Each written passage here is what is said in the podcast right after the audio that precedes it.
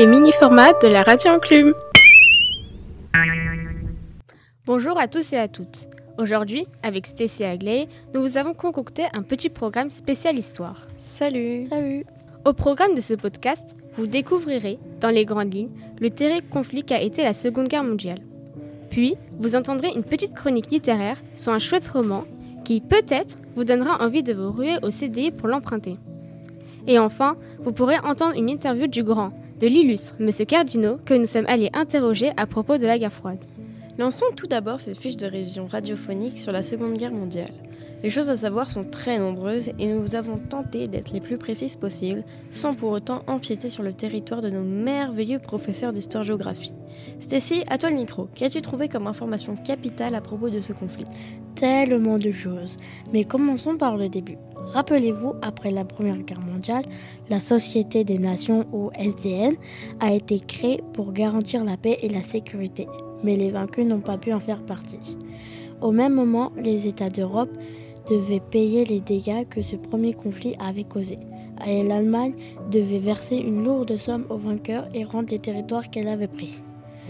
L'Allemagne a également été frappée de plein fouet par la crise économique en 1929 et peu à peu, un certain nommé Adolf Hitler est arrivé au pouvoir. Suite à cela, la pensée nazie s'est développée et considérablement étendue. Voilà pour un contexte très très général. Donc remontons un peu dans le temps.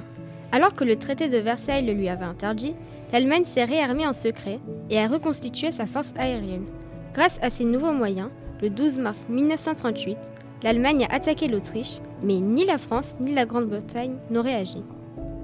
Les Anglais et les Français voulaient à tout prix éviter un nouveau conflit et ont donc signé un contrat autorisant l'Allemagne d'envahir une partie de la Tchécoslovaquie. Ils ont également signé un pacte de non-agression avec la Russie ne pas être attaqué par l'Est. Suite à l'invasion de la Pologne le 1er septembre 1939, la France et l'Angleterre ont finalement déclaré la guerre à l'Allemagne le 3 septembre 1939. À partir de ce moment, les pays occupés par l'Allemagne sont dirigés par ceux-ci, des gouvernements alliés, et font vivre les habitants dans la peur. En juin 1940, le maréchal Philippe Pétain, héros de la guerre de 14-18, a signé l'armistice avec l'Allemagne pour éviter le pire, et la France s'est donc retrouvée être coupée en deux. Au nord, la zone soumise à un régime militaire, et au sud, la zone libre, administrée depuis la ville de Vichy par le gouvernement français dirigé par le maréchal Pétain. Le 17 juin 1940, le maréchal Pétain annonce que les Français doivent cesser de combattre les Allemands. Mais le général de Gaulle refuse cet accord et le 18 juin 1940, il lance un appel aux Français à la radio anglaise, la BBC. Le fameux appel du 18 juin 1940. Moi, général de Gaulle, J'entreprends ici, en Angleterre, cette tâche nationale. J'invite tous les Français qui veulent rester libres à m'écouter et à me suivre. Vive la France, libre, dans l'honneur et dans l'indépendance. Il invite tous les volontaires à rejoindre les mouvements de résistance. Fin 1940, Pétain accepte la politique nazie et participe à l'arrestation et à la persécution des Juifs et finalement, en novembre 1942, l'Allemagne envahit la zone libre gouvernée par Vichy. L'apogée de cette horreur aura lieu en juillet 1942 où près de 13 000 Juifs français ont été arrêtés et déportés. C'est la rafle du Veldiv. Moins d'une centaine de personnes en est revenue vivante. À ce moment, la vie en France sous l'occupation allemande est très compliquée. Il n'y a que peu de nourriture et pour en avoir, les Français ont des cartes de rationnement qui limitent les quantités de nourriture par foyer. Les femmes remplacent les hommes dans les usines, elles fabriquent des pièces d'avion, des armes, des parachutes et toute autre chose utile à la guerre. Tout le monde doit être rentré avant le couvre-feu. De nombreux bombardements ont lieu, posant les habitants à se cacher dans les métros et les caves dans la peur. Parfois, pour protéger les enfants, certaines familles décident de les envoyer loin d'eux à la campagne. Enfin, le plus marquant reste l'idéologie nazie et les conséquences de son application. Hitler place au-dessus de tout le monde ce qu'il considère comme la race pure, la race aryenne. Tous les autres humains différents par leur religion, leurs croyances politiques, origine, orientation sexuelle, etc., sont considérés comme inférieurs et doivent disparaître. Sa cible principale est la communauté juive celle qui a été le plus sévèrement atteinte dans ce conflit. C'est ce qu'Hitler avait appelé la solution finale. C'est terrible. Des pancartes signalent les magasins appartenant aux juifs pour dissuader les clients d'y entrer. Les Juifs n'ont pas le droit de travailler dans l'administration, la justice, l'armée, la santé, et n'ont pas le droit d'aller à la piscine et au théâtre. Leurs enfants ne peuvent plus aller à l'école, et ceux vivant en France doivent porter une étoile jaune. Les Juifs doivent vivre dans les ghettos, qui sont des quartiers où les Juifs sont rassemblés dans des conditions misérables.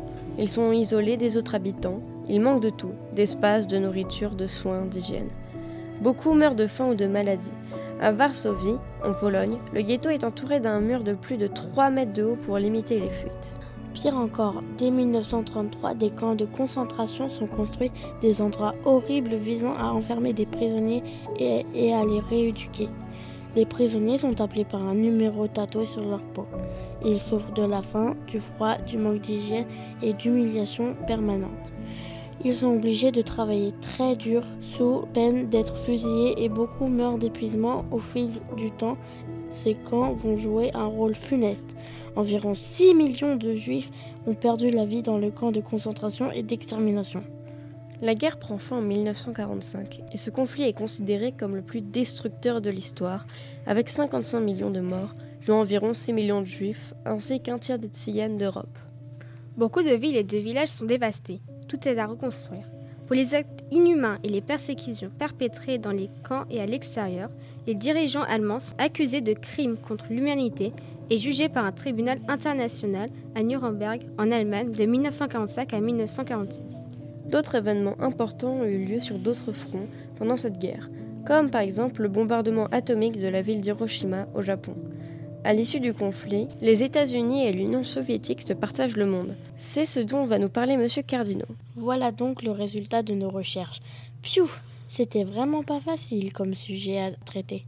T'as raison, Stacy. En plus de toutes ces données complexes à comprendre et à expliquer, parler d'un conflit si terrible et qui a été à l'origine de la mort de tant de personnes était vraiment déchirant. Pendant que nous préparions cet exposé, qu'est-ce que tu as fait toi, Aglaé Eh bien, figurez-vous que j'ai lu un roman dont l'action est à cheval sur la Seconde Guerre mondiale et la guerre froide, autre conflit qui lui a succédé. Voici donc ma dernière lecture, parfaitement en accord avec la chronique que vous venez d'entendre. L'éblouissante lumière des deux étoiles rouges est un roman écrit par Davide Morosinoto. L'action se situe en 1941. Hitler envahit l'Union soviétique et les deux jumeaux, Nadia et Victor, sont évacués de leur ville d'origine, Leningrad. Au moment du départ, leur père leur offre des cahiers pour qu'ils racontent tout ce qui leur est arrivé depuis le début de l'invasion.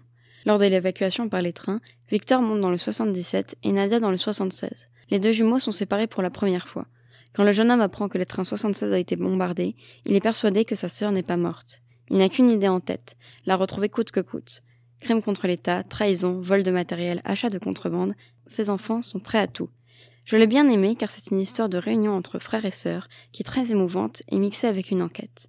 Ce livre nous fait passer par de nombreuses émotions. L'angoisse de la mort de Nadia, le soulagement, mais surtout la peur des actions parfois insensées de nos héros. Je recommande ce livre à ceux qui aiment les récits, qui s'inspirent de faits réels et réinvestissent l'histoire avec un grand H. Ce livre a l'air très intéressant. J'aimerais bien le lire. Si tu es une lectrice qui n'a pas peur du nombre de pages, eh bien fonce. Il me semble que nous arrivons à la fin de ce, de ce podcast, non? Tu rigoles, j'espère. Il nous reste à présenter l'événement du podcast, l'interview de M. Cardino sur le sujet de la guerre froide. Il nous a fait un mini-cours, c'était super bien. Partageons donc ce moment avec nos auditeurs. Bonjour Monsieur Cardino. Bonjour Sévim. Aujourd'hui, nous voudrions vous poser quelques questions sur la guerre froide afin de mieux comprendre ce conflit. La guerre froide? Oui. Qui s'est affronté dans ce conflit? Alors, principalement les États-Unis contre l'URSS. Mais les États-Unis n'étaient pas seuls. Autour d'eux, il y avait tout un groupe d'alliés. On parle de blocs.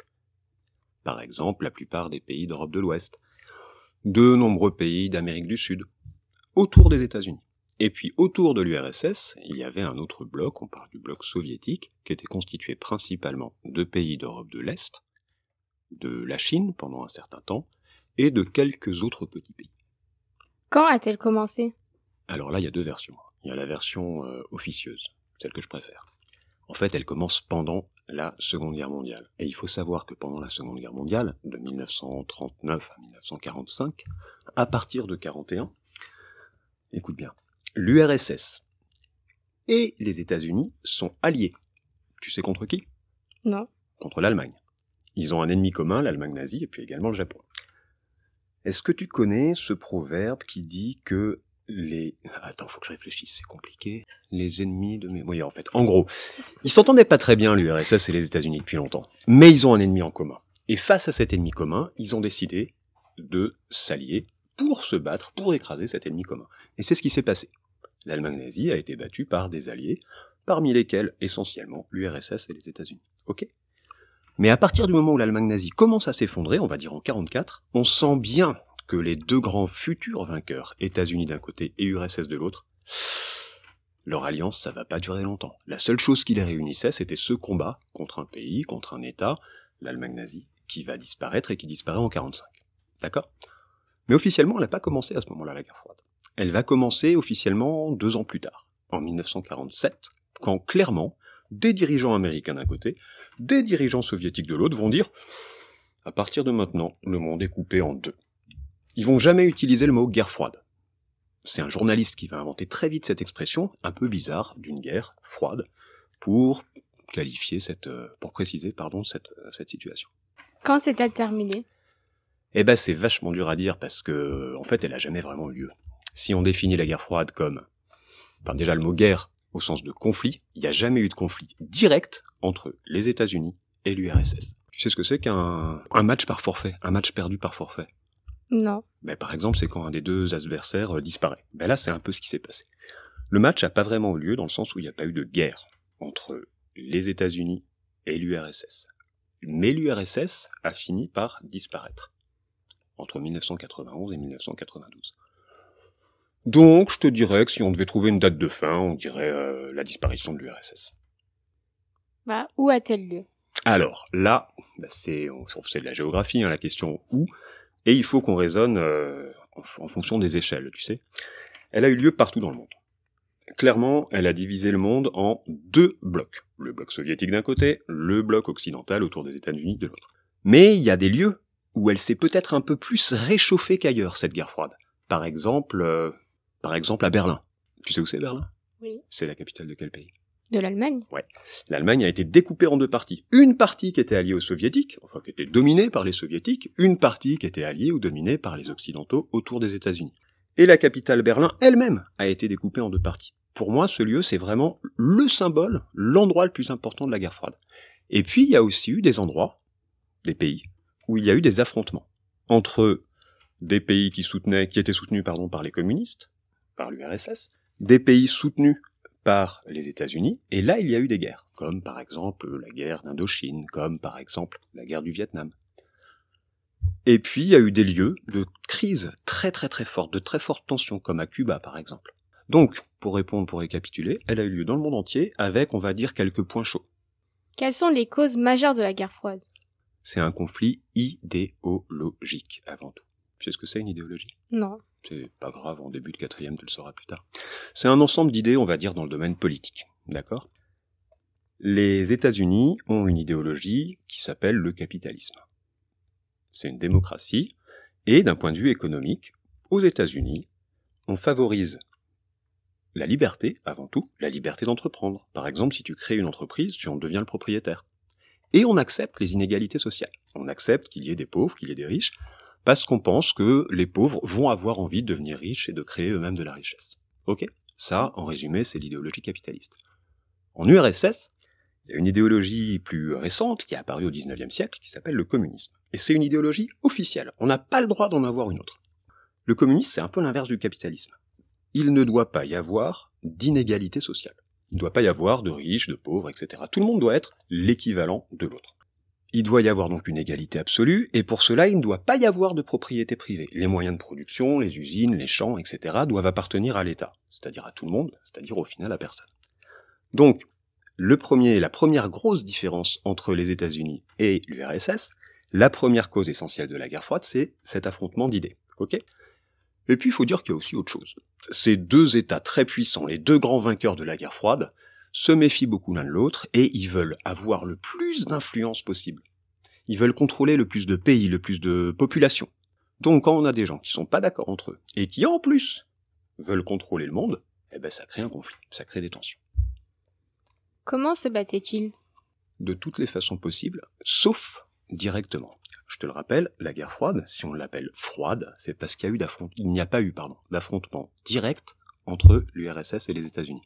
Je répète, c'est important, pas d'affrontement direct entre États-Unis et URSS. Ils sont jamais fait la guerre. En revanche, ils se sont affrontés indirectement. C'est-à-dire que des alliés des États-Unis se sont battus contre des alliés de l'URSS. Tu vois ce que je veux dire? Oui. Il y a eu des guerres comme ça, où l'URSS et les États-Unis soutenaient un camp, et parfois même participaient même militairement directement dans le conflit, mais pas contre l'autre ennemi. Je vais prendre un exemple, la guerre du Vietnam, dans les années 60. Ok? Les Américains interviennent militairement pour soutenir un régime politique qui est attaqué par les communistes. Les communistes, eux, sont soutenus par l'URSS, mais donc il n'y a pas d'affrontement direct entre l'URSS et les États-Unis. C'est bon pour ça? Oui. Alors par contre, ils vont s'affronter après dans tous les domaines. T'as entendu parler du premier homme sur la Lune? 1969. En 1969, le premier homme pose le pied sur la Lune. C'est clairement une victoire des Américains, une victoire qui montre la supériorité technologique des Américains sur la technologie soviétique. C'est présenté comme tel. Hein. Mais quelques années auparavant, le premier homme dans l'espace, Yuri Gagarin, c'était un soviétique. Donc, ils vont se livrer en quelque sorte, américains et soviétiques, à une compétition pour savoir qui est le meilleur, qui a la meilleure idéologie. Dans le domaine de la technologie, dans le domaine des arts aussi, beaucoup. Vraiment beaucoup. Tous les films euh, américains, comme tous les films soviétiques, présentent la supériorité de l'idéologie américaine ou de l'idéologie soviétique. Dans le domaine du sport aussi beaucoup. Il est important. Dans les rencontres sportives, on veut absolument, quand on est soviétique, que ce soit l'URSS qui gagne. Pas seulement parce que c'est son pays, mais pour montrer la supériorité de l'idéologie soviétique. Donc, je résume, pas d'affrontement direct, pas d'affrontement militaire direct, des affrontements militaires indirects, et un affrontement dans tous les domaines, les arts, le sport, la technologie, les sciences, etc. Euh, quels sont les symboles de ce conflit? Écoute, on va faire simple, on va en choisir un seul. Et je te propose qu'on parle du mur de Berlin. Ça te va? Oui. Alors le mur de Berlin, c'est, comme son nom l'indique, un mur, et en fait c'est même plus qu'un mur, c'est un, système de, fortification qui coupe littéralement la ville de Berlin en deux. Entre la partie communiste, d'accord, dans un pays qui s'appelle la RDA, qui est complètement allié à l'URSS, et la partie capitaliste, la RFA, Berlin-Ouest, entre ces deux villes, on ne peut pas communiquer librement. C'est-à-dire que la ville est coupée en deux. Il y a des gens qui vont tenter de passer d'un côté à l'autre, Imagine que ta ville à toi soit coupée en deux, hein, ton grand-père d'un côté, euh, tes cousins de l'autre, et puis toi d'un côté ou de l'autre. T'aurais peut-être envie d'essayer de passer. D'autant plus que les conditions de vie sont pas du tout les mêmes dans les deux. Il y a eu 300 personnes qui ont été tuées en essayant de le franchir. Pour moi, c'est vraiment le symbole de la guerre froide parce que ça montre à l'échelle d'une ville comment le monde entier a été divisé en deux pendant toute cette période. Et d'ailleurs, la disparition de ce mur, en 1989, ça marque le début de la fin de la guerre froide. Le symbole de la guerre froide, c'est le mur de Berlin, et si j'ai un petit conseil à donner en troisième, ça serait bien réviser cette histoire de mur de Berlin. Quelles sont les conséquences de ce conflit dans le monde? Incalculable. Incalculable. Le monde d'aujourd'hui euh, est radicalement différent du monde euh, qui s'achève, on va dire, en 1991-92 avec la différence de l'URSS. Mais par exemple, c'est juste un exemple parmi d'autres. Hein. Là, ça serait très très très long. Je vais pas pouvoir répondre complètement à ta question. Le conflit actuel entre la Russie et l'Ukraine, on peut aussi considérer que c'est une conséquence lointaine de la fin de la guerre froide. Les tensions très très fortes entre les États-Unis et la Chine, ces tensions très très fortes, c'est aussi un héritage de la guerre froide. Il y a eu beaucoup de guerres au début des années 2000 qui sont aussi des héritages de la guerre froide. Ça, c'est une question, je pense qu'il est peut-être encore un tout petit peu trop tôt pour en donner une réponse sûre.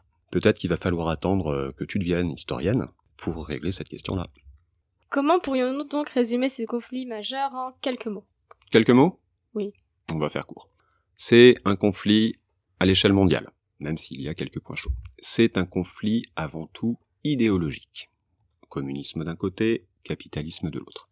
C'est un conflit qui a pour acteurs principaux les États-Unis et l'URSS, mais autour des États-Unis, il y a ce qu'on appelle un bloc, une alliance, et il y a la même chose du côté de l'URSS. On parle d'un conflit qui a divisé le monde en deux parties, et donc on parle à cette époque-là d'un monde bipolaire. La partie alliée aux soviétiques et l'autre partie alliée aux États-Unis. Pas d'affrontements militaires directs, mais des affrontements dans tous les domaines, artistiques, sportifs, etc., etc. Et ça se termine donc en 1992. Merci d'avoir répondu à toutes nos questions. Avec plaisir. Au revoir Sévim. Au revoir. Et bien voilà, nous arrivons enfin à la fin de ce podcast. Nous espérons qu'il vous a intéressé et vous disons à la prochaine pour de nouvelles aventures radiophoniques. À bientôt. Bye bye